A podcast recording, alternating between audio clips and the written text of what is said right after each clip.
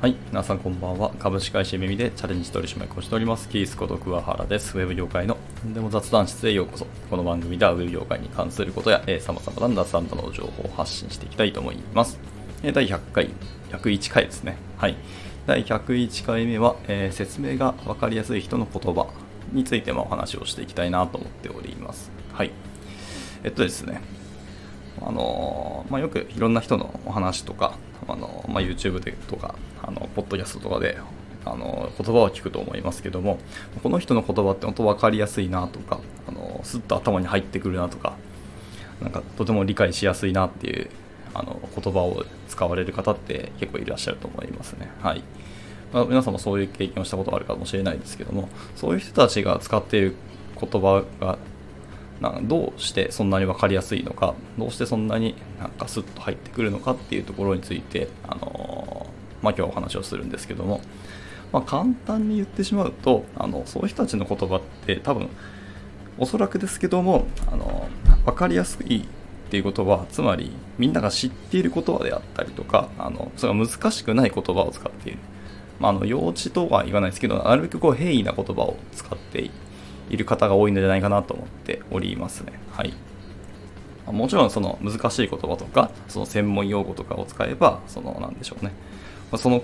なんでしょう、ニッチな言葉になればなるほど、意味合いとしてのブレっていうのはそうそうなくなりますし、そのその言葉はもう下手したらあの意味は一つしか持っていないみたいな言葉もあったりはします。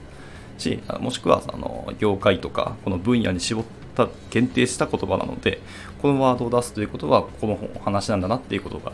あのすぐにパッと聞いてわかるかもしれないですけど問題はでもそれ聞いてわかるかどうかって知識量にも依存はしたりしますしあの聞き手の人によっては全然知らなかったりするとつまりそれは何っていうのがわからないのでワードわからなくなった瞬間にお話についていけない時もあったりしますよね。はい、あとはまあ言葉を知ってはいますけどその言葉自体をめったに使うことがなかったり、はい、日常からあの触れることがなかったのでいきなりこうパッと出会ってしまった時に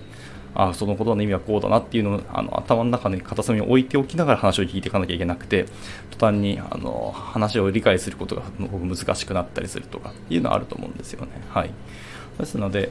おそらく分かりやすい人の言葉ってあのちゃんと、まあ、聞き手によってあの言葉を選んでるとはもちろん思うんですよね。例えばこうそういう研究発表とか専門家が集うようなコミュニティの場での会話であればそういう専門の話をパンパン使えばいいと思いますしそういうなんか研究者派の方とかそのいろんな有識者の方々とかの話す時はそう、まあ、難しい言葉でも皆さん普通に当たり前に使われている言葉でそういうなんでしょうね。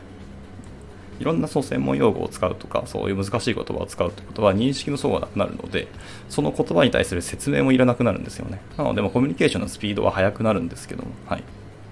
それについていけるようなレベルの方に対してはそういう言葉を使えばいいと思いますけどじゃあない方極論言うともう小学生とかにあの数学のなんでしょうね原理とかを教えたりするとかいう時に普通になんか難しい言葉をガンガン使われても小学生は理解できるわけないじゃないですかっていうところもあるので、はい。まあ、これはあのちょっと例えば極端すぎましたけど、まあ、そういうことだかなと思っております、はい、とにかく話し手に対して話じゃないですね。聞き手に対してのあのイメージとかあの言葉を選ぶっていうことをあのされてるんじゃないかなと思います。はい。